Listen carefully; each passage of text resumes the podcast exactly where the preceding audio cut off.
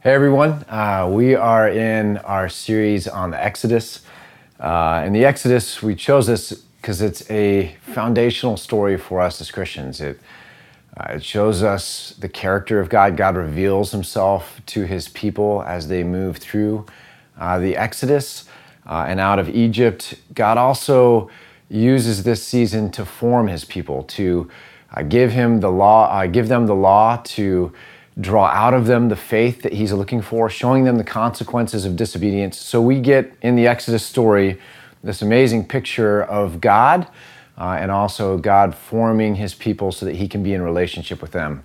Uh, just to give you a little bit about, about uh, how foundational this is, uh, because Jesus' entire life is mirrored in the Exodus story, I've got this chart that I'll put up. And you can see Israel on the left side and Jesus on the right side and uh, how some of these events correlate. Uh, Israel goes down to Egypt, and so does Jesus. He flees Herod, he goes down to Egypt in Matthew 2, verse 15. Israel is delivered through the Red Sea. Uh, Jesus goes through the waters of baptism. Uh, the Israelites are tested in the desert following the Red Sea. And right after getting baptized, Jesus is tested in the wilderness. He goes uh, out into the wilderness, is tested by Satan. Uh, unlike the Israelites, he stands on the word of God uh, and proves himself in that testing. And then, lastly, after the testing in the desert, the Israelites uh, go to Mount Sinai and Moses brings the law to them, God's law to them. And you see the parallel that after the testing in the wilderness, uh, Jesus is going to go and he's going to give his Sermon on the Mount. It's the ethics, in, in some ways, the law that he's bringing to, to his people, the commands that he's bringing. So again, we see the entirety of Jesus' life mirrored in this whole Exodus story. It's our story, it's our gospel story that we're seeing unfold here. Uh, last week, Pastor Renji talked about the plagues and how God was doing battle with Pharaoh. And what I want to do this morning is just take us deep into uh, the, the story of the Red Sea. Uh, this is one of the more symbolic, picturesque stories, dramatic stories that we see in Scripture. And so, uh, to do that, let me just tell it, uh, not read uh, two chapters from Scripture, but let's, let's just talk about and sit into uh, the full drama of this story. You've got uh, the Israelites leaving Egypt because the firstborn sons have now been killed. Uh, in some sense, Egypt is burning, they've been decimated. And so the Israelites are fleeing, their neighbors have given them gold, basically want them out for fear of their God. There's no stick of green left in the land. Uh, the locusts have come in, the grasshoppers have come in, and it's utter devastation. Uh, here's a couple of black and whites of grasshopper plagues that, that we've suffered, just uh, so thick in the air. And then back during the Dust Bowl, uh, eating all of the wheat, all of the corn, and just reducing everything down to rubble. Uh, even eating clothes on lines, um, uh, clotheslines. So you can imagine uh, the Egyptians and just all of their cloth, all of their goods that way being eaten, um, and even some of the wood or posts uh, or beams uh, being decimated or weakened. Uh, the food source has been polluted. The water has, has turned to blood. Uh, their worldview is upside down. Their culture and commerce uh, is in ruins.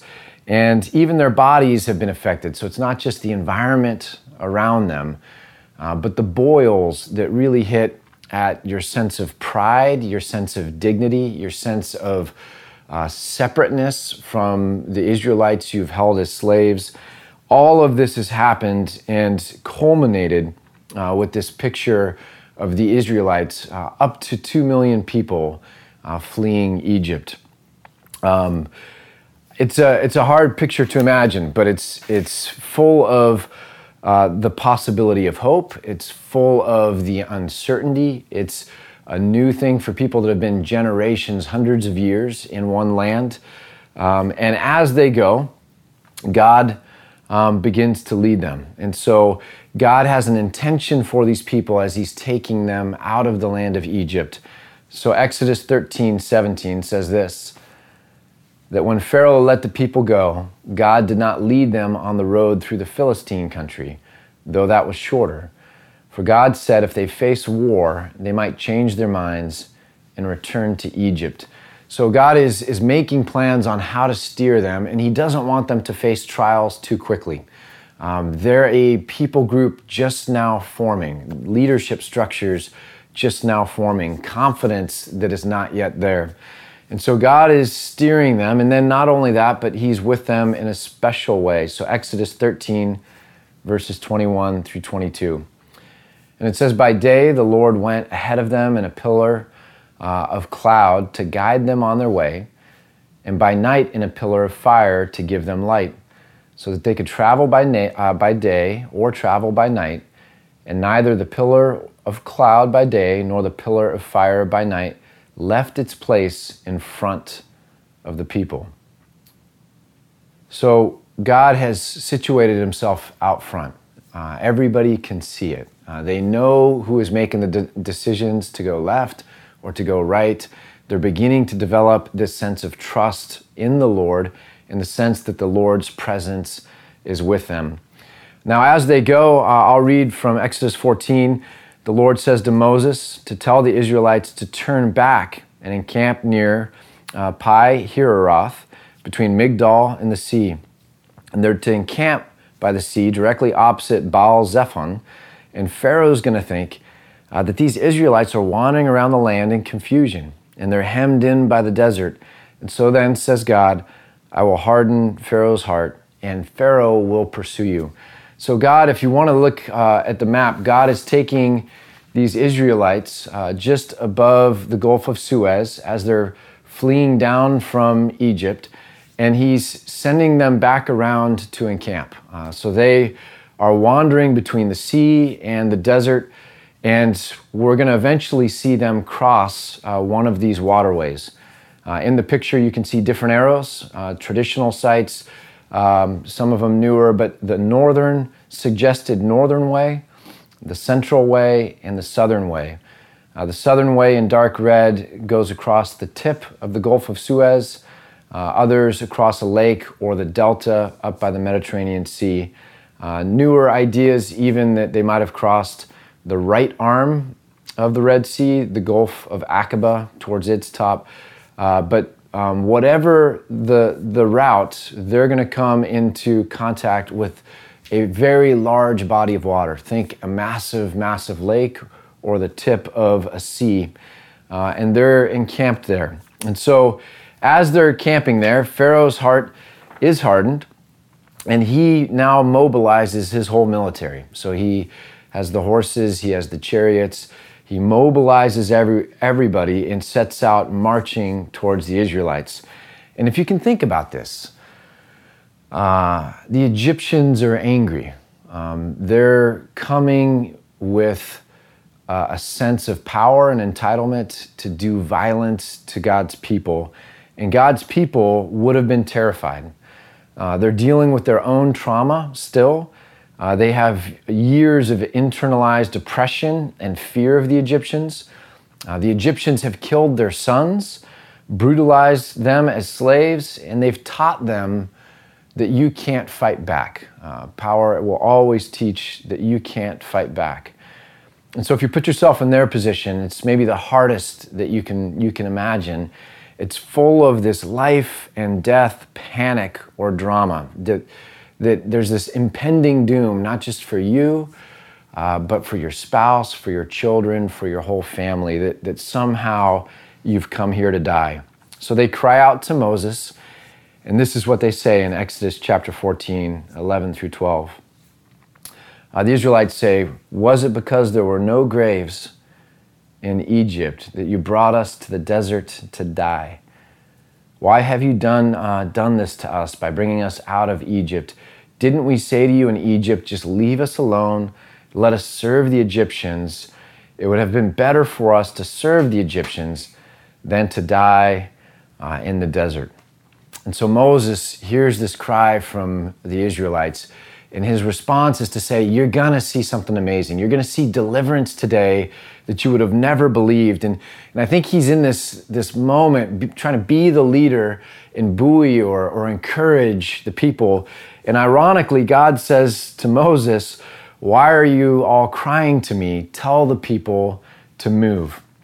Um, isn't this often maybe what God says is, is just move your feet despite the emotions that you're feeling. And so God moves the people, has Moses raise his staff over the sea. So the staff that he used uh, to perform the miracles before Pharaoh, he now uses to raise over the sea, and you begin to see the waters move. All through the night, winds are going to come and they're going to dry this sea uh, to dry ground uh, with water, a wall of water on the left and a wall of water on the right. It's not just drying it up like evaporation. Uh, we're not just talking about um, the Great Salt Lake. Uh, we're, we're talking about moving and holding in place uh, by the power of the Creator the waters that allow uh, the Israelites to pass through. Uh, here's a black and white photo uh, that you can see of, of Moses raising his arm and his staff. This event is one of the most um, illustrated parts of the Bible, one of one of the, the parts of our story or our narrative that has been expressed in art uh, and symbolism uh, all throughout uh, the Old Testament in different ways, poetically, and then in the, the church era, uh, visually. It's this amazing moment. The, uh, the Egyptians give chase. Uh, they come down, the water is, is still held back. They start to cross. Moses now holds his arm up again with the staff, symbol of God's power and the waters return. Uh, and it says in Scripture that none of them, none of the Egyptians survived. So God now has, has cut off the fear of the Egyptians. He's made good the escape, uh, the full deliverance of the Israelites. They're no longer going to have to look back. They're no longer going to have to look over their shoulder. They can transition across the Red Sea into the desert and now go meet their God at Mount Sinai without fear uh, of Pharaoh. So, the central truth here is uh, that the Red Sea is God's storytelling, showing that He is with us and with His people, and that He prepares the way for us to be delivered. It is the final victory of the Egyptian part of the Exodus story, and it shows us that bad chapters do come to an end in life, and that God can truly move us forward into the next season. Uh, our God is a God of deliverance.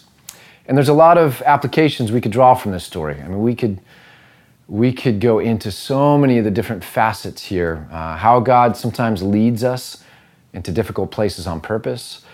Um, how true does that feel? That God tests us to prove and grow our faith sometimes. Uh, that we are not immune from panic or fear situations as God's people. Um, God's people get scared, and God's people are put in what feel like hopeless situations. And we can trust that God sees the bigger narrative even when we can't. Um, but the one I want to just uh, take us through is this idea or this application that we can see in this story that God is our rear guard, uh, that God comes behind us and cares for us uh, as creator, as a father in the times of our need. So, Exodus chapter 14, verses 19 through 20, uh, it says this When the Israelites were camped and the Egyptians were coming, uh, that the angel of God, who had been traveling in front of, the, of Israel's army, withdrew and went behind them. The pillar of cloud also moved from in front and stood behind them, coming between the armies of Egypt and Israel. And throughout the night, the cloud brought darkness to the one side and light to the other side, so that neither went near the other all night long. God calls us um, in faith, and He leads us. Uh, the pillar of fire, the cloud that goes with, the, the Holy Spirit that He sent. Uh, but we see in these moments that, that God also will walk through the, the valley of the shadow of death with us, that He will uh, tell Joshua to fear not, that the places he's going to lead him in faith that are scary, that God will be there as well. Uh, Jesus tells his disciples, uh, most of whom who died martyrs' death, uh, deaths for, for being witnesses of Jesus. He tells them when he commissions them that they are to understand or to know or be comforted that he is going to be with them always. Uh, this is not just an isolated example it's a part of our gospel story that, that God has us, that we cannot be snatched away, that, that He holds us in His hands. It, it's a part of our, our prayer book that in uh, the Psalms we read about God being a strong tower, that God does come behind us, that, that God does hold us, that He does have a mighty arm, that He does have a wing that He takes us under. So, this idea or picture of God is incredibly important that when you are worried that all will be lost, God is going to be there. That when you are caught between people and power and natural barriers, uh, God can show up in those moments. That when you're caught between Pharaoh and the Red Sea, God is still there, ensuring and, and making sure that, uh, that He protects uh, you on your, your path of faith. Uh, God will be your rear guard, and He will cut off the need for you to look over your shoulder. What, what a powerful picture that, that God does work in our life in a way to put our eyes forward, uh, to put our eyes on Him. Uh, a little bit of, of Jesus talking to Peter when he was walking on the water. And where are your eyes that you no longer need to look back over your shoulder? Uh, God will make provision where He has promised that He would. God cuts a path where we can't see one. So, where are you today? Um, where are you today with the panic or the anxiety, uh, or the worry or the concern, uh, the felt needs, the drama that makes every minute seem so charged, or every day or every month so uh, difficult or full of emotion? Where are you today? Uh, are you standing up for others, but you feel alone in your needs that nobody's meeting, uh, or that you have a desperation uh, that that nobody fully sees or acknowledges that you are truly isolated in your desire to do good. If you're trying to serve the hungry, but you don't know how to deal with your own finances or challenges, that you're caught between those things. If you're trying to be a witness in this time that doesn't necessarily want to talk about uh, Jesus or think about Jesus, uh, how are you navigating that?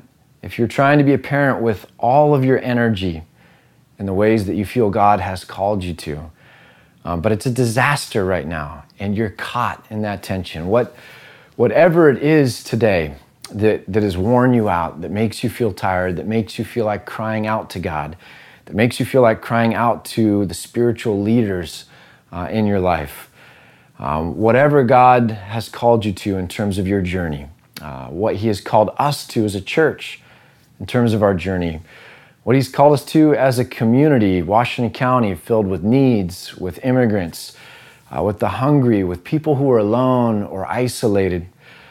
Uh, all of us as a nation who are now burdened under a pandemic and the racial violence and racism that still continues unabated in this country, and the conversations that we're having, and the challenges that that bring, the opportunities that that bring, whatever the the tension points are that we're standing in the middle, where, we've got a difficult situation coming at us on one side and a barrier on the other that makes us feel like there's nowhere to go. Wherever you're at like that today, um, God is your rear guard. Uh, Jesus has promised that we can come to Him, all of us who are, are weary, and find rest. Uh, that this is the story of Scripture that the Holy Spirit was given to be a helper, that the cries inside of us, the, the real cries inside of us, uh, are not even as true as what the Holy Spirit knows our emotions to be. Uh, Paul says in Romans that the Spirit is going to intercede and pray for us with utterances that we wouldn't even be able to understand, guttural utterances that really convey our pain or our deep need, and taking that straight to the Father. Uh, and every good and perfect gift is going to come from the Father of heavenly lights. So we pray to a God who is a God of deliverance. Uh, we do not grow weary in doing good. We try to take heart, to keep moving our feet, to, to persevere, uh, to knowing that someday, as we continue in faith, God will show his faithfulness, that God will do something amazing in this day. And so we trust. Um, please, if if you're watching this video and and it is that bad and you're questioning whether you've heard from God or whether you're following Him in the ways that you should, um, know that we have a God Um, no eye has seen, no ear has heard any God besides you who uh, waits, who acts on behalf of those who wait for you. Uh, Isaiah 64 4. Um, this idea of God coming to the people who wait on him. Uh, stand firm. Let's encourage one another. Uh, let's pray for one another. Let's carry each other forward because we do have a God who responds and acts on behalf of those who wait for him. So, in closing, I just want to pray. Um, this is out of Psalm chapter 36, and, and it felt like it fit for me this morning. So, if you would bow your head uh, and just let me read Psalm 36 to us as a prayer, uh, we'll close this way. Psalm 36 Your love, Lord, reaches to the heavens, your faithfulness to the skies. Your righteousness is like the highest mountains, your justice like the great deep. You, Lord, both preserve people and animals. How priceless is your unfailing love, O God. People take refuge in the shadow of your wings. They feast on the abundance of your house. You give them drink from your river of delights. For with you is the fountain of life. In your light, we see light. Amen.